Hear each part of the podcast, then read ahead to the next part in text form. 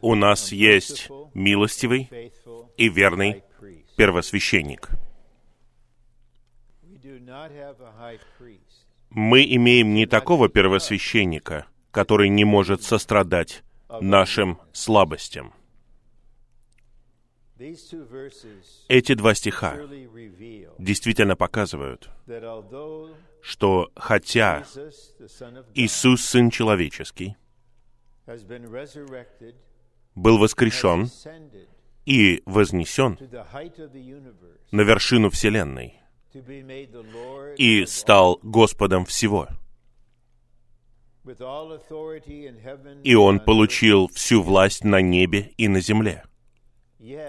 Но при этом Его сердце обращено к тому, чтобы заботиться о своих людях на земле. Когда мы думаем о небесном Христе, к нам может прийти мысль, что это настолько далеко от меня, это что-то неосязаемое, недостижимое. А я здесь, живу своей человеческой жизнью на земле. У меня одна трудная ситуация за другой. Какая связь между нами? С его стороны, его сердце по-настоящему открыто для всех нас и для каждого из нас. Поскольку он Бога-человек, обладающий человечеством и божественностью, он является милостивым и верным. В своем человечестве он милостивый к нам. Это очень нежный ответ на ситуацию любого человека. Брат Ни, после того, как он вернулся, после того, как было восстановлено его служение, сделал сообщение о Божьей милости. И он сказал в этом сообщении то, что я запомню надолго. Он сказал, в жизни верующих должно наступить время, когда, по крайней мере, один раз верующий поймет, все зависит от Божьей милости. Я все еще жив. Я с вами в Джексонвилле снова, потому что у нас есть милостивый первосвященник. Но он также верный. И это касается его божественности. Поэтому в то время как он милостив по отношению к нам, он верен по отношению к Богу. Он осуществляет Божью волю и Божий замысел, преподнося себя нам. В конечном итоге, по мере того, как у нас появляется больше переживаний Его, мы осознаем, что у небесного служения Христа есть двойной аспект. Мы увидим, что Он действительно заботится о нас. Он молится за нас. Он пасет нас. Он преподносит себя нам. Но Он делает это в связи с Божьим вечным замыслом и Божьей предопределенной волей. Именно поэтому то, как Он заботится о нас, может быть противоположно тому, чего мы ожидаем. Мы просто считаем, что Бог сделает вот это, или Он поступит вот так в такое время, но Он не делает этого. И Он не поступает так в тот момент, когда вы ожидаете этого. И Он знает наши слабости. Он знает, что нас что-то беспокоит. Мы обеспокоены даже им в какой-то степени. У нас есть чувства. Но Он сострадает нашим слабостям. Мы надеемся, что сестры не будут против или не поймут неправильно. Но в первом послании Петра в третьей главе Петр обращается к мужьям, и он говорит с ними более серьезно, чем с женами. И он повелевает им жить с ними согласно знанию и уделять им почет как более слабому сосуду. Он не говорит, что они слабый сосуд. Это не означает, что вы сильные, а они слабые. Нет, вы слабые, а они более слабые. И я не знаю, как молодые женатые братья поживают, как они учатся этому всему. Одно дело — знать, что у вашей жены есть слабости. На самом деле выражаются очень драматично. Или вы осознаете, что они существуют, но это не помогает ей.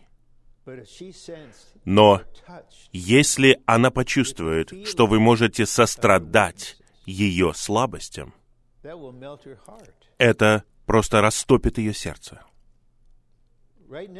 Сейчас, в тот момент, когда мы находимся здесь, наш милостивый и верный первосвященник ясно осознает нашу ситуацию в данный момент. Не просто внешне. Он знает, что происходит в нашем разуме, в наших чувствах, в нашей воле. И он сострадает нашим слабостям. И Он сострадает и служит нам, потому что Он милостивый и верный. Сегодня, после того, как я сделаю небольшой обзор первого сообщения, мы рассмотрим эту тему «Знать и переживать всеобъемлющего небесного Христа. И то, что я сказал вам сейчас, это просто краткое предвкушение для того, чтобы разогреть ваш аппетит. Мы будем рассматривать что-то неописуемо драгоценное, что-то сладкое, прекрасное — в Господнем небесном служении. И мы увидим прямую связь между тем, что Он делает сейчас, и тем, где мы находимся сейчас. Я хотел бы повторить, наша общая тема — жить в новозаветном домостроительстве согласно небесному видению — раскрытому в послании к евреям.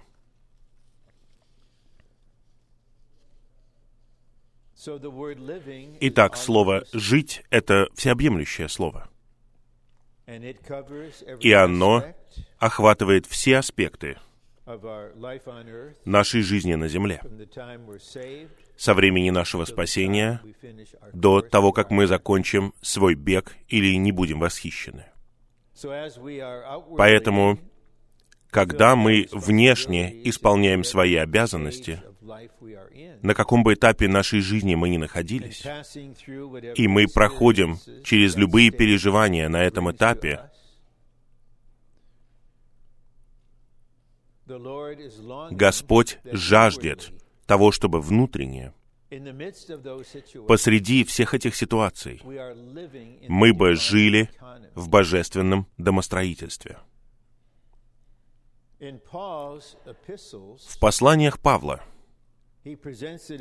Он представляет божественное домостроительство как Божий план и устроение, чтобы раздать себя в Христе, как Духе, в нас,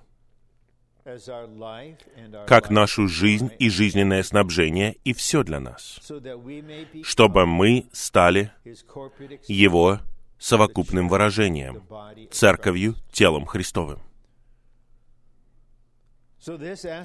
Этот аспект или определение Божьего домостроительства сосредоточен на божественном раздаянии, чтобы пропитать нас, чтобы наполнить нас всеобъемлющим Христом. Но в послании к евреям мы видим особый аспект божественного домостроительства — Итак, жить в божественном домостроительстве согласно посланию к евреям значит жить в Новом Завете, в Новом Завещании.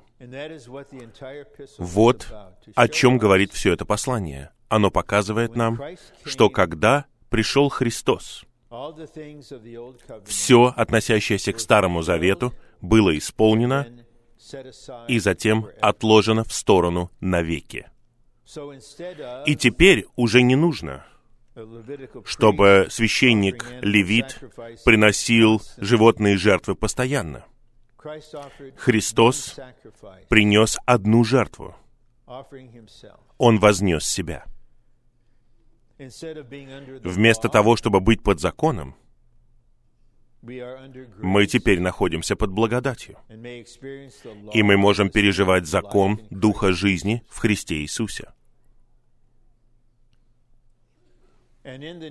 И в Новом Завете, который на самом деле стал завещанием, а завещание содержит все, что завещано вам, только лишь потому, что вы наследники. Вам не нужно все это зарабатывать, вам не нужно ничего делать, чтобы быть достойными этого. Просто кто-то решил сделать вас наследником. И Сын Божий решил сделать вас наследником всеобъемлющего богатства триединого Бога.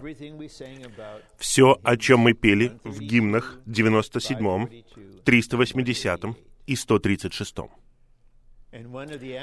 И один из аспектов этого Нового Завета — это то, что Бог не просто прощает наши грехи, Он забывает их. В английском языке, если вы используете двойное отрицание, то ваш учитель английского языка обязательно обратит на это внимание. Но на греческом может быть двойное и тройное отрицание. Поэтому стих 8 главе послания к евреям говорит, что Бог никогда, ни в коем случае больше не вспомнит ваши грехи. На этом делается акцент. Как он может забыть, я не знаю.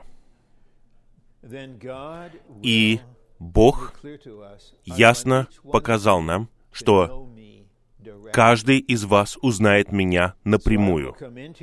Я войду в вас как закон Духа жизни и буду писать себя на вашем внутреннем существе.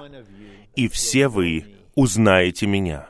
В конечном итоге, вам не нужно будет, чтобы кто-то учил вас, потому что вы все будете знать меня. Итак, жить в божественном домостроительстве согласно посланию к евреям значит жить в наслаждении завещанием. Это Новый Завет, Новое Завещание. И одно из завещанных положений — это наслаждаться Господом. Это завещание. Предположим, у вас есть дальний родственник, которого вы никогда не знали, но он знал вас с момента вашего рождения, он любил вас, и он включил вас в свое завещание.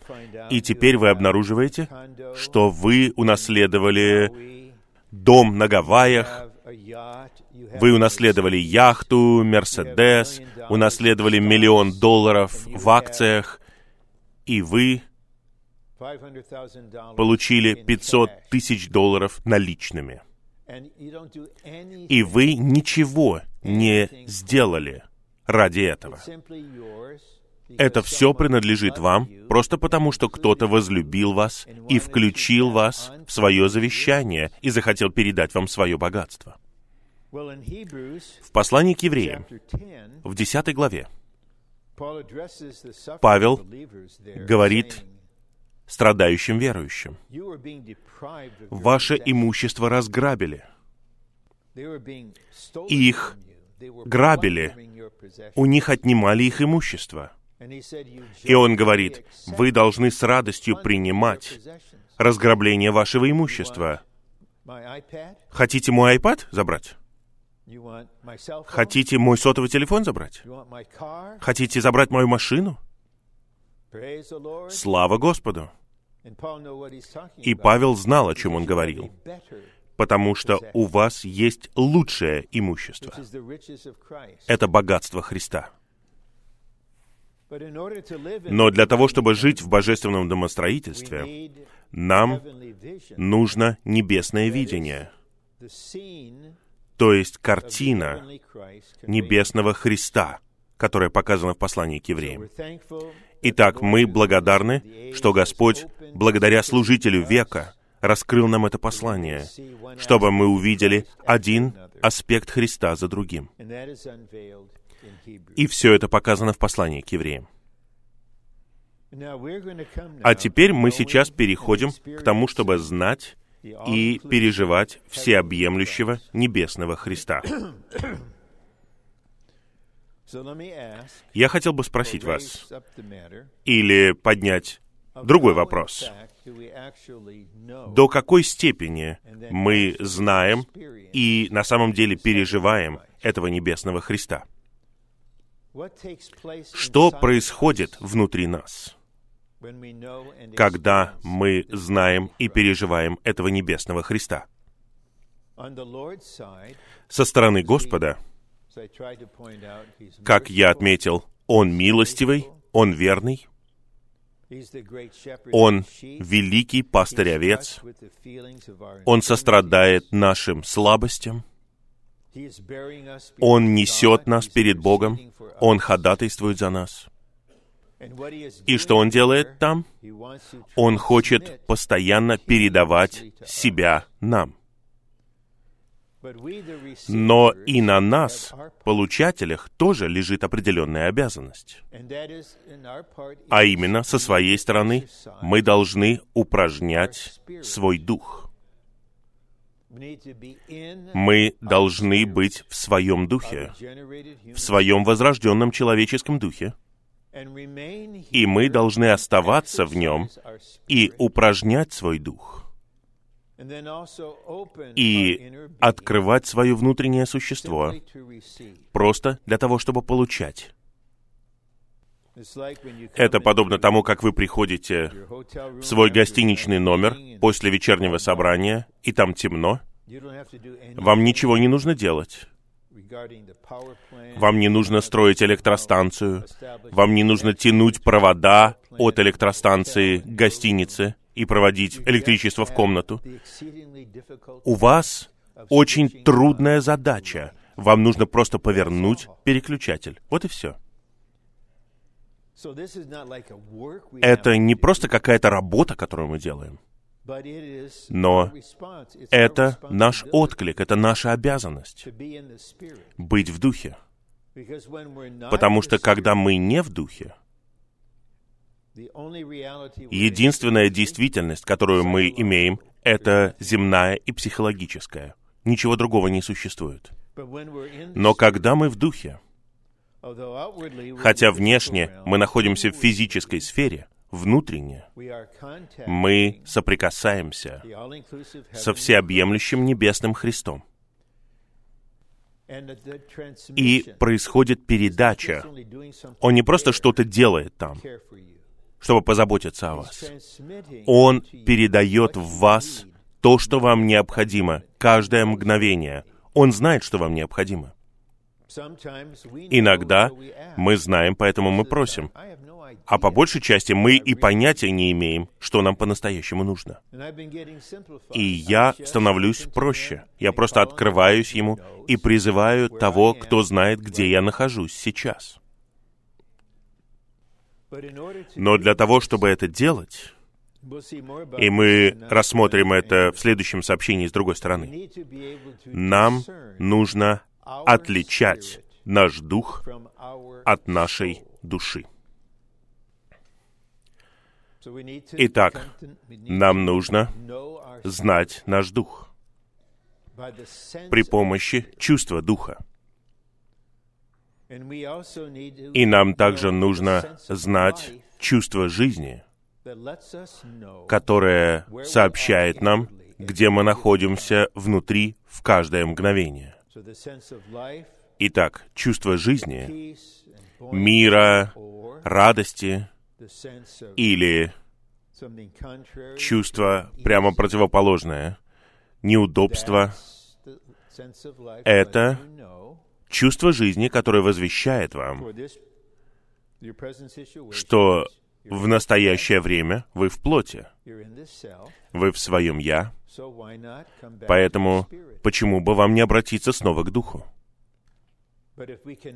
Но если мы не можем отличать наш дух от души, тогда мы не можем взаимодействовать. И иногда мы просто считаем, что поскольку мы возбуждены в своих чувствах, это дух. Довольно легко отличать разум от духа. Но часто святые делают ошибку и не могут отличить свои чувства от духа. Для них быть в духе значит быть в возбужденном эмоциональном состоянии. Но чувство — это часть души. Когда мы позволяем Господу жить в нас, и у Него есть чувство — мы будем выражать это чувство через наши чувства. Это отличается от того, чтобы быть просто в душе. И вот опытные святые, то есть те, кто был сокрушен, составлен и прошел воспитательную работу со стороны Господа, я вынужден сказать откровенно, имеют тонкое чувство в отношении того, где святые находятся. И они используют это чувство для того, чтобы позаботиться о них, не критиковать их, а позаботиться о них, снабжать их, пасти их, воодушевлять их, утешать их. Но, с другой стороны, нам всем нужно лично узнать различия между тем, что значит быть в душе, и тем, что значит быть в духе. Вот что мы переживаем. И я могу привести вам лишь частичное объяснение, потому что это что-то таинственное. Когда я по-настоящему в своем духе и упражняюсь, и я открыт, тогда божественная передача от всеобъемлющего небесного Христа через Духа достигает мой Дух. И у меня есть ощущение снабжения, энергии, укрепления, как в гимне 385 «Энергия Твоя всегда поддержку мне дает». Итак, Господь не оставляет нас во тьме — мы учимся узнавать свой дух, отличать его от души, и теперь наш дух сообщает нам, ты оживляешься, ты получаешь жизнь воскресения, есть течение, благодать течет. Тут есть любовь, тут есть мудрость, все, что тебе необходимо в данную минуту передается в твой дух. И наш дух, как мы знаем, имеет три основные функции — совесть, Общение — это способность иметь общение с Господом и с другими, и интуицию, способность узнать что-то без какого-либо внешнего доказательства. Итак, ваш дух знает. На самом деле, ваш дух знает вас. Павел говорит об этом во второй главе первого послания Коринфянам. Кто знает то, что в человеке, кроме духа в этом человеке? Итак, мы должны ожидать, что когда мы представляем себя Господу день за днем, мы соприкасаемся с Ним через Слово, обращаем сердца к Нему. Постепенно это внутреннее чувство будет увеличиваться. И при помощи чувства Духа и чувства жизни мы узнаем, где мы находимся. И если это чувство не положительное, это не суд. Это Господь показывает нам, где ты находишься. Возвращайся. Мы все одинаковые. Я точно такой же, как и вы. Я в духе, потом я выхожу из него, потом я вхожу, потом выхожу, выхожу, вхожу. Мы все учимся. Я не эксперт. Я учусь вместе с вами. Поэтому, когда мы возвращаемся, тогда передача снова поступает к нам, и наш дух дает нам ощущение. Мне не нужно пытаться смотреть на небо. И еще один фактор. Это что-то реальное с точки зрения переживания. Мы знаем из сна Иакова, записанного в Бытии, что он увидел лестницу, стоящую на земле, которая достигает неба. И ангелы Божьи поднимались и спускались по этой лестнице. Итак, эта лестница соединяла Иакова на земле с небесами. В Евангелии от Иоанна 1.51 Господь Иисус сказал кому-то, кто только что пришел к Нему, что ты увидишь открывшееся небо и ангелов Божьих, восходящих и сходящих по Сыну Человеческому. Это указывает на воплощенного Сына Божьего. Собственные слова Господа показывают, что Он есть лестница. Что это означает в нашем переживании? Когда мы обращаемся к своему духу, в нашем духе есть Христос, который является лестницей, соединяющей наш дух с небесным Христом. И все положительное от нас поднимается вверх, а еще более положительное достигает нас. Итак, когда мы в духе, это просто удивительно. Мы на самом деле на небесах. Посреди реальной, иногда болезненной, иногда просто трудной, печальной, разочаровывающей ситуации на земле внешне. Внутренне мы находимся в другой сфере. И благодаря интуиции нашего духа мы узнаем всеобъемлющего небесного Христа. И при помощи общения нашего духа мы переживаем Христа, которого мы узнаем. У нас нет видеозаписей жизнеизучения по посланию к евреям. Это обучение проходилось в нанятом здании в Анахайме. Зал на Болл-Роуд еще не был построен, и видеотехнологии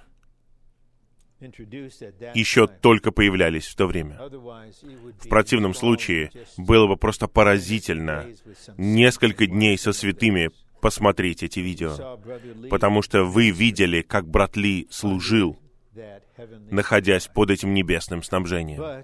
Но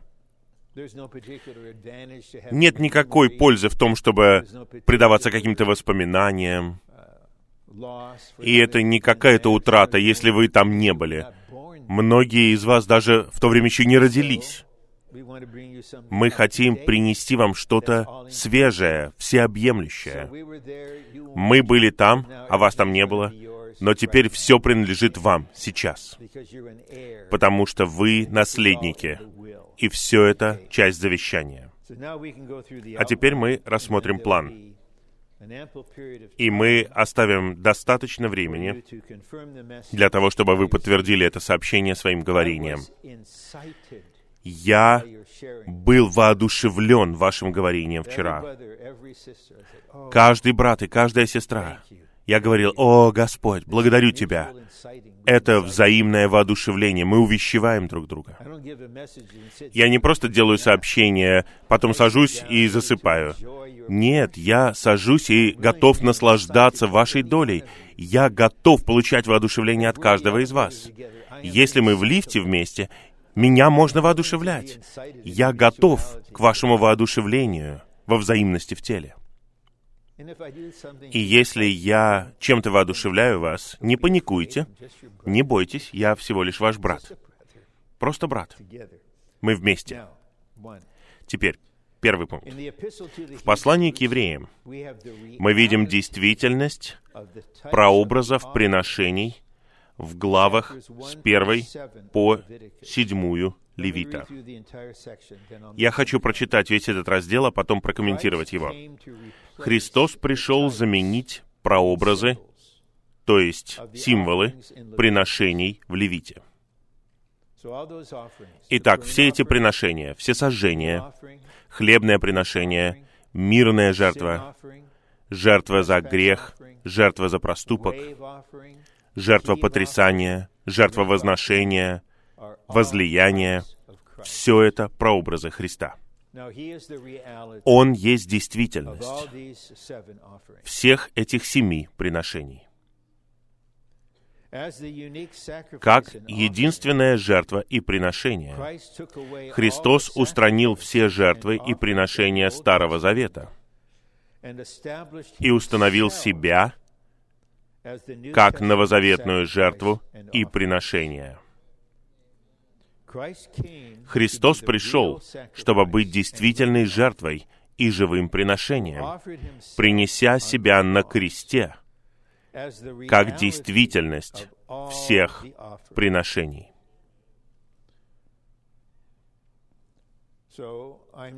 Итак, я не собираюсь вникать в вашу личную жизнь с Господом. Но я надеюсь, что во все большей степени мы будем переживать эти приношения каждый день. Поэтому мы начинаем с того места, где мы находимся. Нам не нужно стыдиться того, откуда мы начинаем, и двигаться вперед.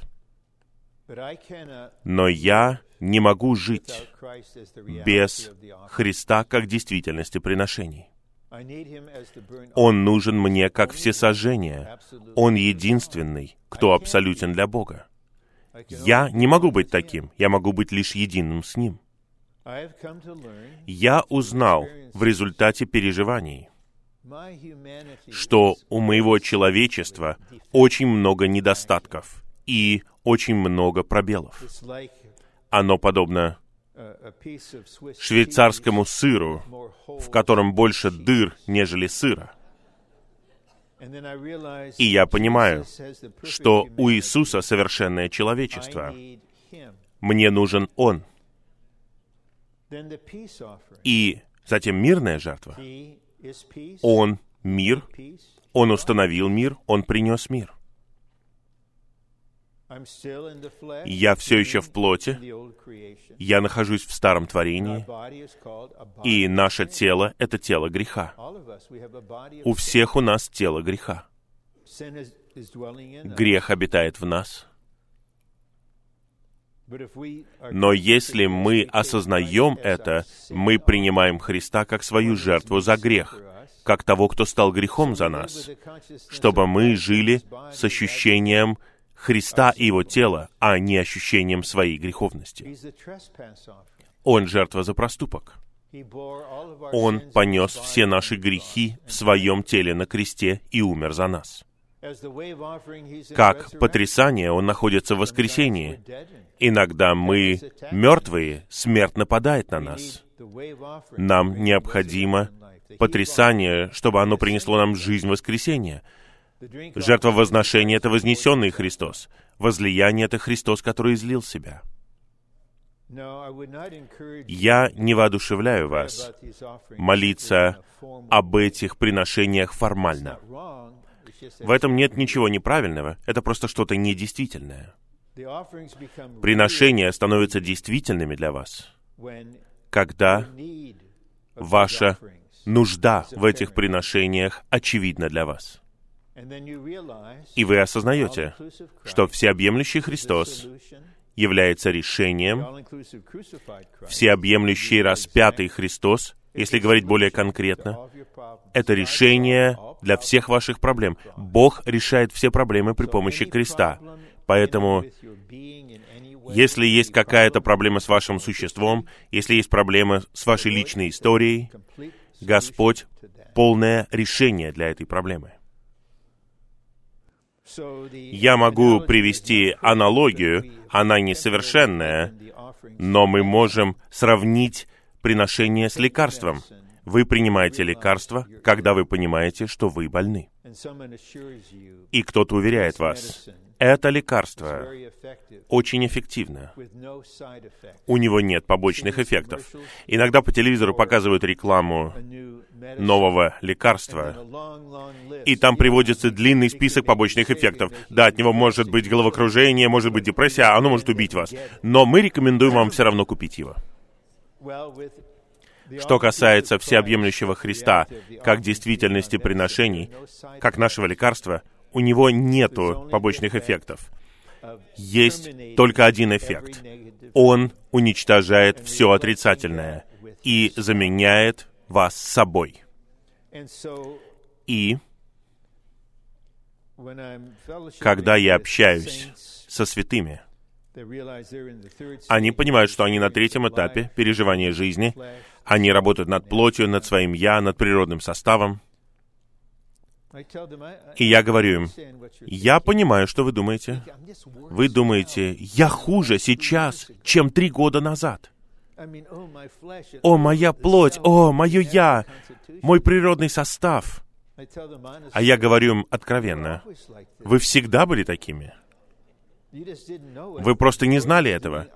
Господь работал внешне, а теперь Он касается вашего внутреннего существа. Вы движетесь вперед, потому что Господь теперь может показать вам, что у тебя есть плоть, и в тебе вот это происходит. У тебя есть твое «я», где сатана обитает.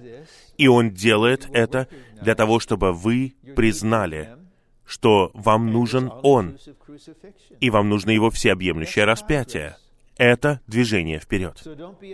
Поэтому не бойтесь света, который приходит для того, чтобы обличать вас перед вами. Просто поймите, и я часто говорю это обучающимся в Анахайме, здесь много света. Это точно. Но в первом Иоанна говорится, Бог есть свет. Об этом говорится один раз. И два раза говорится о том, что Бог есть любовь. Итак, любовь покрывает то, что свет обличает. К вам приходит свет, и он приходит с любовью. И поскольку свет приходит с любовью, вы можете принимать этот свет, и вы радуетесь в нем, потому что враг потерял только что почву. И здесь мы видим акцент, поскольку это акцент в послании к евреям, на жертве за грех. Жертва за грех обозначает Христа как приношение за грех Божьих людей. Нашему греху положен конец Христом, как нашей жертвой за грех. Ему положен конец раз и навсегда. Всю жертву за грех, включая ее кожу и всю ее плоть, с ее головой и ногами, и ее внутренности, и ее помет, сжигали за станом. Это означает, что Христос, как жертва за грех, претерпел поношение вне иудейской религии. Христос был распят вне Иерусалима, который считается станом, представляющим иудейскую религиозную организацию. Это была воля Божья в этом конкретном контексте, чтобы Христос пришел и стал единственным приношением. И верующие из иудеев должны были перейти через эту реку. Вот что значит слово «еврей». Тот, кто переходит через реку. И река обозначает смерть Христа, которую мы сначала переживаем в нашем крещении. Затем мы должны переживать это ежедневно через Духа. Мы находимся в одной сфере, и когда мы применяем распятого Христа и едины с распятым Христом, при помощи Его жизни воскресения, мы оказываемся в другой сфере. Эти верующие из иудеев выросли в иудаизме, у них был храм, священники, первосвященник, животные жертвы. И их все еще приносили. А теперь они приняли благовестие Царства, благовестие благодати, они под Новым Заветом. И Павел говорит им, что все эти жертвы закончились в храме, и их все еще возносят, потому что они в неведении. Но все это закончилось. Христос пришел как действительность всех приношений. Он принес себя в жертву раз и навсегда. Это оскорбление для него. Как есть одна огромная религиозная организация, которая практикует повторение, повторение его жертвы. Нет.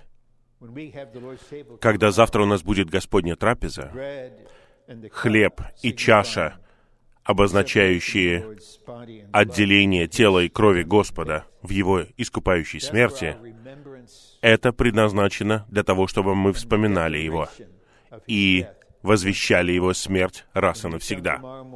Когда мы соберемся завтра утром, мы придем с уверенностью, что Бог забыл наши грехи. Христос принес себя раз и навсегда, чтобы решить наши проблемы. И мы здесь в мире, чтобы преломлять хлеб, потому что у нас есть Он, как наша чудесная действительность всех приношений. А теперь мы подходим главному разделу. И мы говорим не обо всех аспектах Христа в послании к евреям, но о некоторых. Послание к евреям раскрывает чудесную, таинственную и всеобъемлющую личность Христа. А. В божестве Сын является блеском Божьей славы и отпечатком Божьей сущности. Слава — это внешнее выражение, а сущность — это внутренняя суть. Что касается славы, как внешнего выражения Бога, Сын является блеском Божьей славы, сиянием славы Отца. Итак, Он не просто Сын, Он действительное Солнце. И у Сына есть сияние Его лучей. Это и есть блеск. Сейчас в вашем духе есть сияющий Христос. Именно поэтому во втором послании к Коринфянам Павел говорит, что мы все открытым лицом, созерцая и отражая славу Господню. Итак, вознесенный Христос сияет в славе. Когда Он вернется открыто, Он будет солнцем, во всей его яркости. Но сейчас мы можем переживать его внутренне, потому что он обитает в нашем духе, как блеск, сияющее свечение Божьей славы. И я не преувеличиваю. Иногда вы останавливаетесь, вы обращаете сердце к Нему, завеса снимается, вы ничего не говорите, где-то минуту или две. Он ничего не говорит. Просто созерцайте Его. Есть гимн. Это неплохой гимн. Из евангельского христианства «Пред Господом медли, чтобы быть святым». Но в нашем сборнике гимнов звучит он не так. «Пред Господом медли, чтобы созерцать Его». Итак, просто попробуйте это.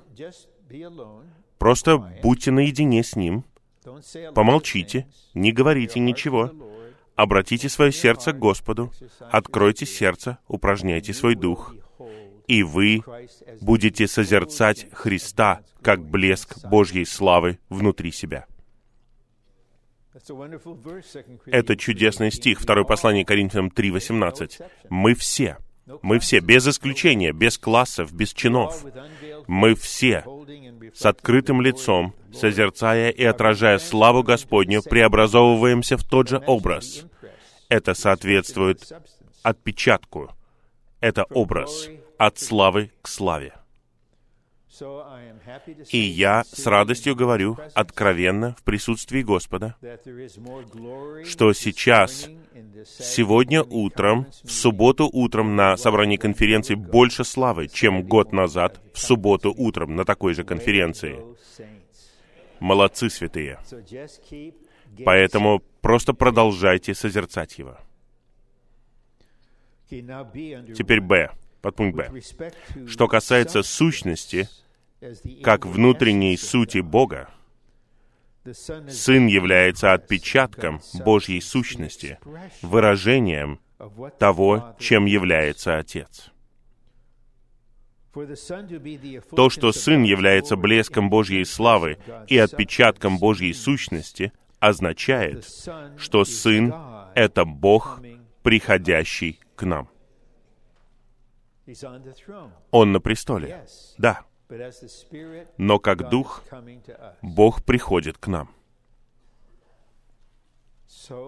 Итак, мы должны принимать Его с радостью. Почему, как вы думаете, Он приходит к вам? Потому что у вас проблемы? Он хочет наказать вас? Он хочет работать над вами. Он хочет преподать вам уроки. Он приходит, чтобы быть вашим наслаждением. Я хочу сделать тебя счастливым. Он знает, какое он приносит наслаждение, и он хочет, чтобы мы знали это. Поэтому он приходит к нам и говорит, Давай, просто наслаждайся сиянием. Просто узнавайте Его во внутренней сущности, как отпечаток Его сущности. И тогда мы открываемся все больше и больше. Да, иногда, как говорится в послании к евреям в 12 главе, отец должен наказывать своих детей. Но сердце отца не такое. Он не наказывает и день, и ночь напролет. Он хочет, чтобы все в его существе было передано всем его сыновьям и дочерям. Вот такой у нас Бог. Позвольте ему прийти к вам. Б. Христос — это начинатель, предводитель нашего полного спасения к славе. Вечная цель Бога состоит в том, чтобы привести многих сыновей в славу, в выражение Бога. Будучи предводителем, Христос первым вошел в славу, а мы, Его последователи, идем тем же путем, чтобы быть приведенными в ту же славу, определенную нам Богом. Это цель. Слава. И слава — это сам выраженный Бог. Новый Иерусалим имеет славу Божью. Это его первая отличительная черта. Новый Иерусалим — это личность, это не физический город, это личность, жена. И его отличительная черта — то, что он имеет славу Божью. Слава — это Бог выраженный. Наш дух — это орган, чтобы соприкасаться с Ним, содержать Его, а наша душа — это орган для того, чтобы выражать Бога. Именно поэтому наша душа должна быть преобразована от славы к славе, чтобы где бы вы ни были, Бог выражался через вас. Вы возвращаетесь на работу во вторник. Я не знаю, в каком состоянии будут люди после длинных выходных. Они будут рассказывать вам о радостных вещах, которые они делали. И они захотят узнать, что делали вы. А вы, возможно, скажете, «Я провел выходные в славе». Да, настоящий Иисус Навин. Он вошел в славу, и он не говорит, «Давай, иди ко мне сюда». Нет, он предшественник, он уже в славе, но теперь он, Иисус Навин, в моем духе, и он сражается, чтобы привести меня туда, где находится он сам. Он не просто там и говорит, «О, а я уже здесь. О, как жалко, что тебя здесь нет. Надеюсь, ты сюда придешь». Нет, Он служит, Он молится, Он сражается, Он наш Иисус Навин. Иисус Навин вел их в войне, чтобы завладеть землей. Итак, Иисус Навин не боится великанов. Он не боится ничего в нас. Он победит все препятствия и приведет нас от славы к славе.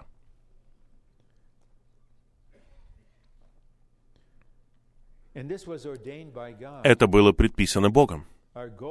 Наша цель — это совокупное выражение Бога. Не небеса, как говорят в религии. В. Христос — это милостивый, верный и великий первосвященник.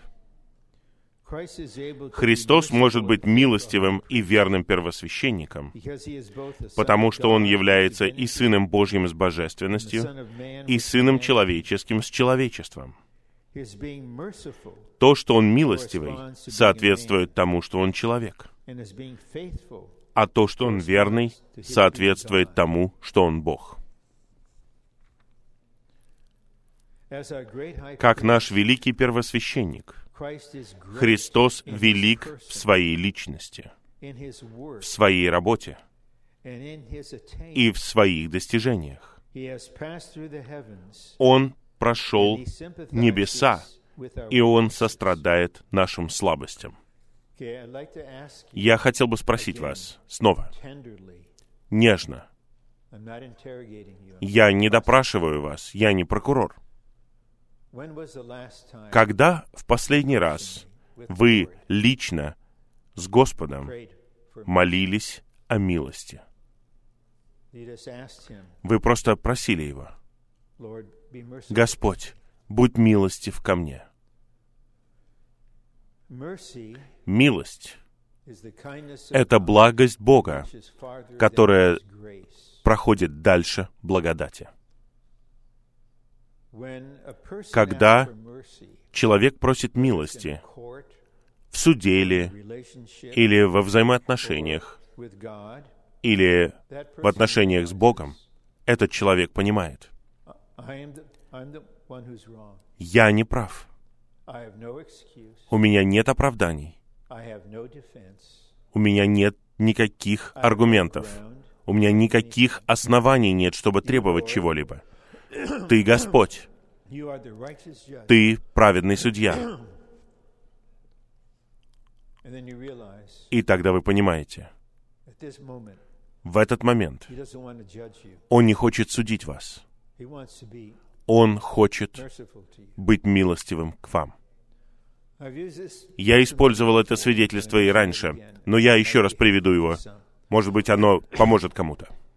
В 1994 году, когда я переехал снова в Анахайм, проведя 10 лет в Ирвинге, я просто говорил что-то во время пророчествования. И сестра в Господе, которая также является родной сестрой, сестры, сидевшие рядом со мной, почему-то начала критиковать меня и сказала ей, кем он себя считает? И ее сестра обратилась ко мне с этим же вопросом. И это меня не обеспокоило вообще. Я сказал, я с радостью отвечу на ее вопрос. Кем я себя считаю? Я человек, который по Божьей милости не был истреблен. Вот мой взгляд. И это взято из плача Иеремии. Еремия плакал из-за разрушения Иерусалима. И он сказал, «Велика твоя верность, твоя милость обновляется каждое утро.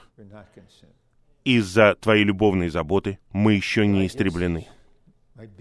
Мое существо просто откликается, когда мы поклоняемся Отцу гимнами за Его милость. Павел говорит нам в послании к римлянам, не от того, кто желает.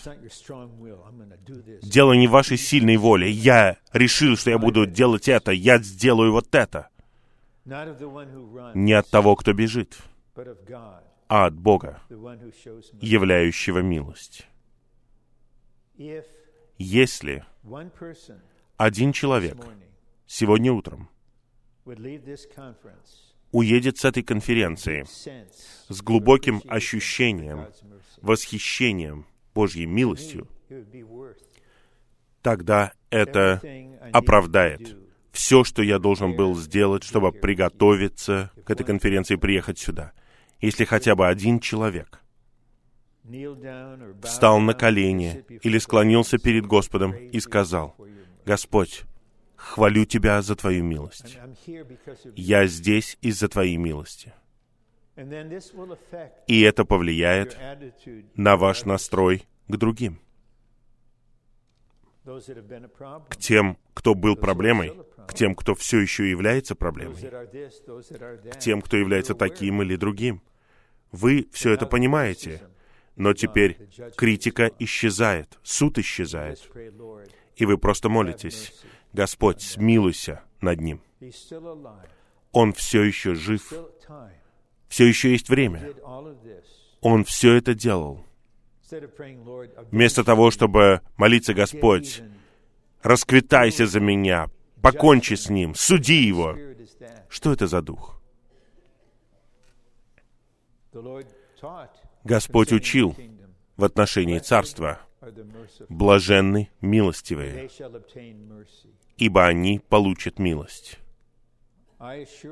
Уверяю вас, когда я предстану перед Сыном Человеческим в день суда, этот суд будет согласно праведности. Мне потребуется милость. И я ценю слово Иакова. Нам нужно воздать должное нашему брату Иакову.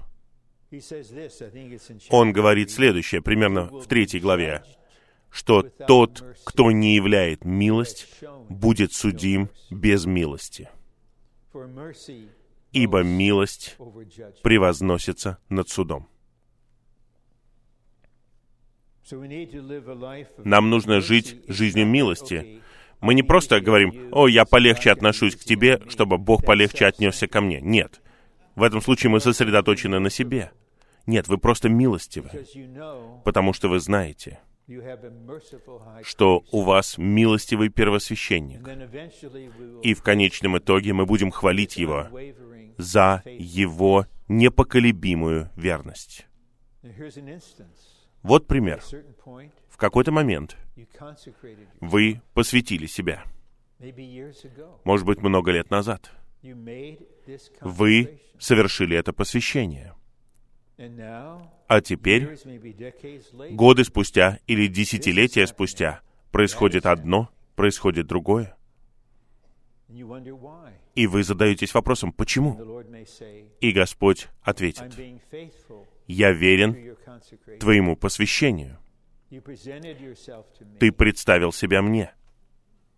Ты сказал, что я могу делать все, что мне нужно делать, чтобы осуществить свою волю через Тебя и обрести Тебя. И поскольку Ты это сделал, я верен перед Тобой и перед собой.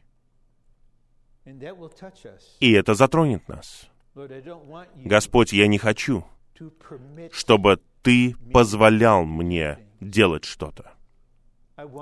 Я хочу, чтобы Ты был абсолютно верным Твоей вечной воле. Неважно, какая будет цена. Итак, у нас есть такой первосвященник.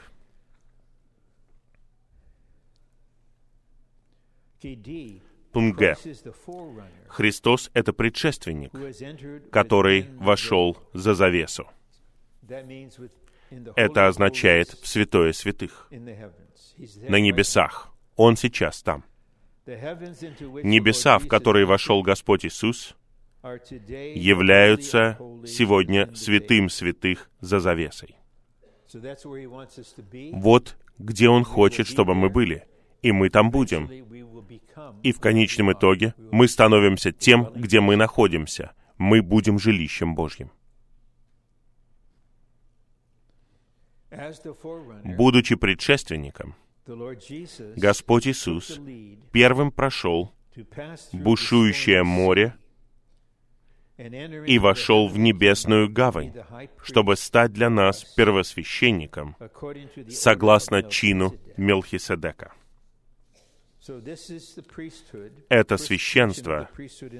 Первое упоминание священства в Библии связано с Мелхиседеком. Он не приносит жертвы. Это завершено. Теперь Он преподносит приготовленного Бога для нас, чтобы снабжать нас. И я хотел бы еще раз отметить, Слово «еврей» означает переход из одной области в другую. Главным образом оно обозначает переход через реку. Поэтому в Библии вода, море или река обозначают смерть. Красное море, река Иордан. Господь Иисус первым переправился через реку в действительности. Он переходил снова и снова из одной сферы в другую. Он первый, как человек, человек, Иисус, человек. Первый человек вошел в славу Божества и вошел в святое святых. И его желание состоит в том, чтобы привести всех нас туда, где находится Он. Он молился об этом в 17 главе Евангелия от Иоанна, чтобы мы были с Ним там, где Он. Итак, сейчас Он, как животворящий Дух, является тем, кто переправляется через реку в нас. И я верю, что все, кто слышит мой голос сейчас, скоро столкнутся с рекой. Для одних это будет что-то грандиозное. Это то, что изменит всю их жизнь. Это потребует решения, которое приведет вас в другую сферу, по-человечески и духовно. Но не все реки такие. Когда я просыпаюсь утром и пытаюсь очнуться и пытаюсь понять, в каком временном поясе я нахожусь, я понимаю, я просыпаюсь не в духе, как серна, скачущая по горам. Поэтому мне нужно перейти через реку как можно быстрее. По крайней мере, пока я в душе, я хочу перейти через эту реку. Я просто иногда воодушевляюсь в душе, я не знаю, что со мной происходит. У меня нет никакого суеверия, я просто там просыпаюсь в большей степени. И Бог не просто говорит вам, я вот здесь, а ты там, давай переправляйся через реку увидимся, когда переправишься. Нет, тот, кто переправился через реку, как дух находится внутри вас. Он знает, что некоторые реки переходить непросто. С одной стороны, Он за завесой, как предшественник, Он ободряет вас, Он молится за вас, а с другой стороны, Он внутри вас, как тот, кто переправляется через реку. Позвольте ему быть тем, кем он является. У него это замечательно получается. И вы будете едины с ним, и я уверяю вас, вы перейдете через реку из своего «я» в тело, и вы скажете, я в другой вселенной. Я просто вне времени и пространства. Я даже не понимаю, где я нахожусь. Я касаюсь духовности тела. Снабжение тела достигает меня постоянно. И я живу в теле и для тела постоянно. Я даже не знал, что такая сфера существует. А Господь скажет, мне нужно было подождать какое-то время, пока у тебя не будет основополагающих переживаний, я привел тебя на третий этап, не правда ли? Ты перешел через реку плоти, перешел через реку своего «я», реку своего природного состава. Я провел тебя через все это. А теперь я провожу тебя через последнюю реку, на земле, по крайней мере. Теперь ты в сфере тела, нового человека. Здесь готовится невеста. Разве это не чудесно? И теперь вы жаждете чтобы те, кто у вас в сердце, двигались вперед. И вы молитесь за них, и вы служите им. Вы не просто выискиваете в них недостатки. Иногда я говорю обучающимся, я надеюсь, они не понимают меня неправильно. Когда я понимаю, что они стараются изо всех сил, они обещают себе, что они будут такими или вот иными, я им просто говорю, будьте такими, какие вы есть, пока не станете другими. Не надо притворяться. Вот вы сейчас здесь моей внучке 12 лет. Она не должна вести себя как человек, которому 21 год, чтобы впечатлить дедушку. Просто тебе 12 лет, а в следующем году ей будет 13, ей не будет 31. Ей будет 13 лет в следующем году. Просто будьте там, где вы есть, пока вы не будете где-то еще. Это не означает, что вы пассивные. Я не имею в виду, что вы в плоти. Просто не пытайтесь, не старайтесь. Это не от того, кто бежит, не от того, кто желает. Христос вас перешел через реки, и позвольте ему жить так. Не оглядывайтесь назад. Глядите только вперед. Хорошо. Д. Христос — это первосвященник, который может спасать нас до конца. Христос, как наш первосвященник, берется за наше дело, ходатайствуя за нас. Он знает ситуацию каждого из нас, поэтому Он несет нас перед Богом, и Он молится за нас. Сейчас.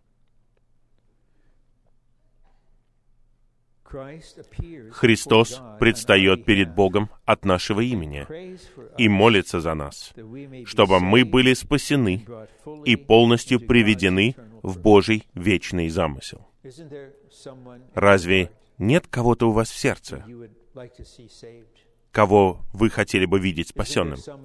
Разве нет кого-то в вашем сердце, кого необходимо привести в Божий вечный замысел?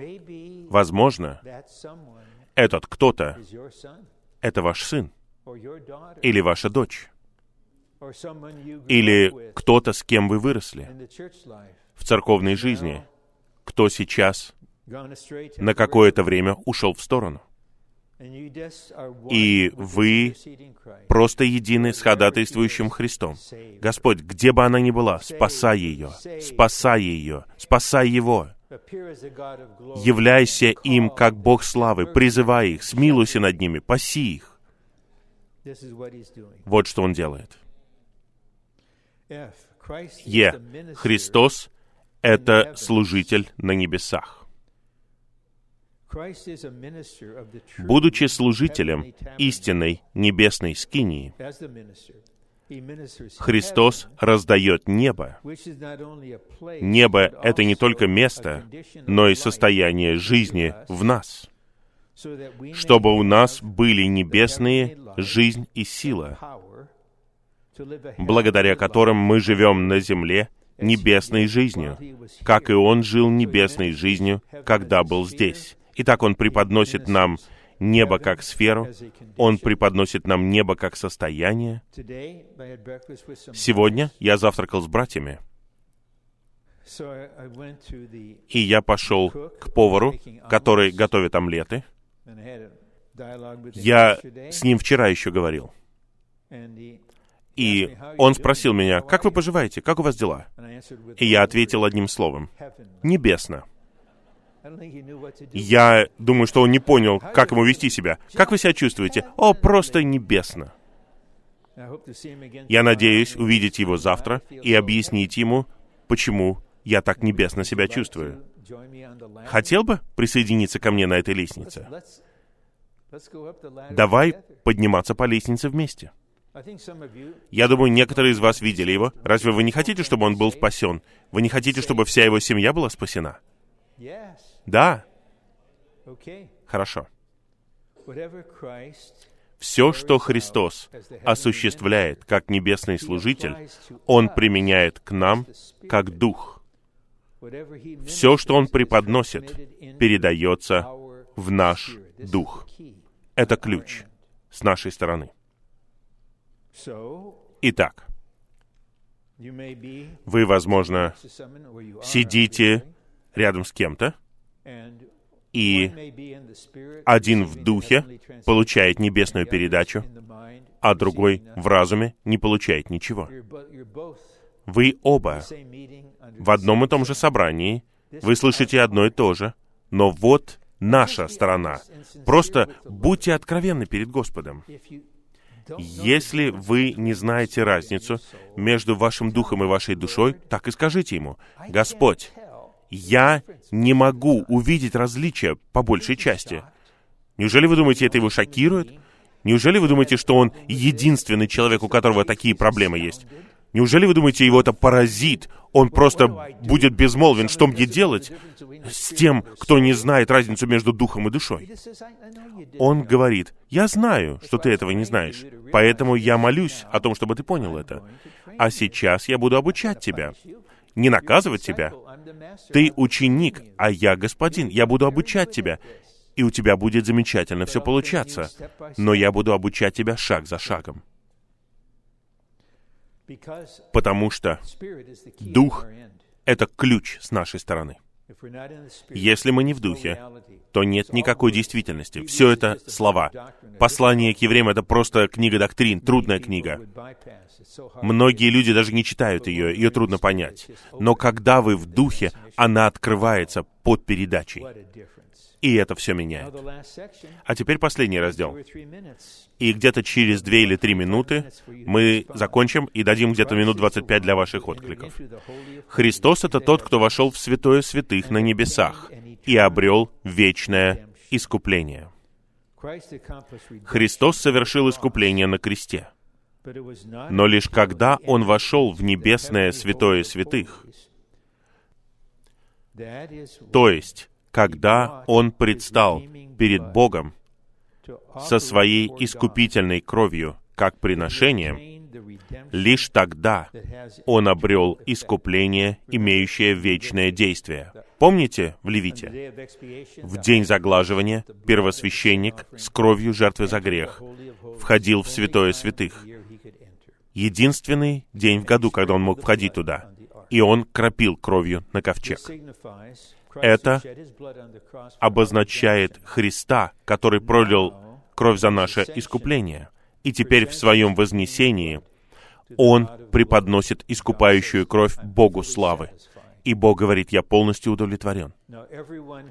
Итак, все, кто поверит в Тебя и узнает силу моей крови, получат право, не просто привилегию, право быть здесь с Тобой в славе. Он сделал это в отношении нас раз и навсегда. Два.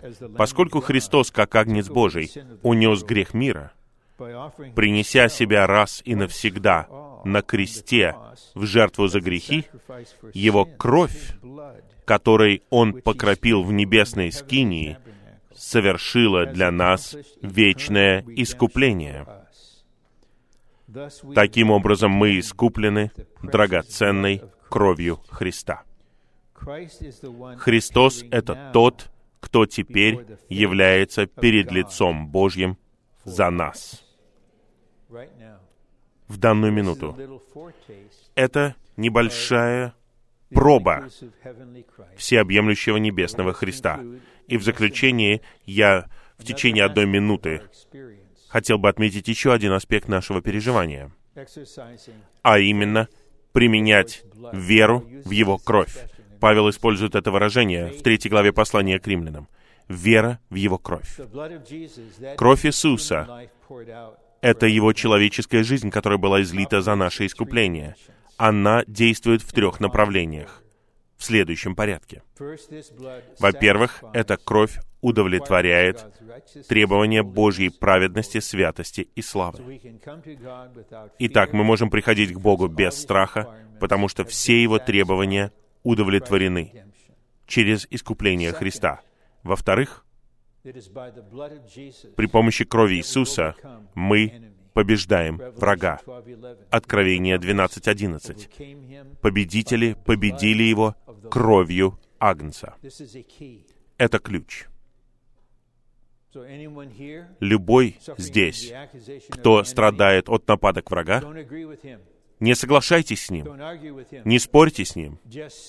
Просто скажите, я провозглашаю перед тобой кровь Иисуса. Кровью Иисуса я искуплен, а ты побежден. И кровь также применяется к нашей совести. Все, что вы несете в своей совести в течение долгого времени, Господь озаряет вас, вы исповедуетесь, и кровь Иисуса, Божьего Сына, очищает вас от всякого греха.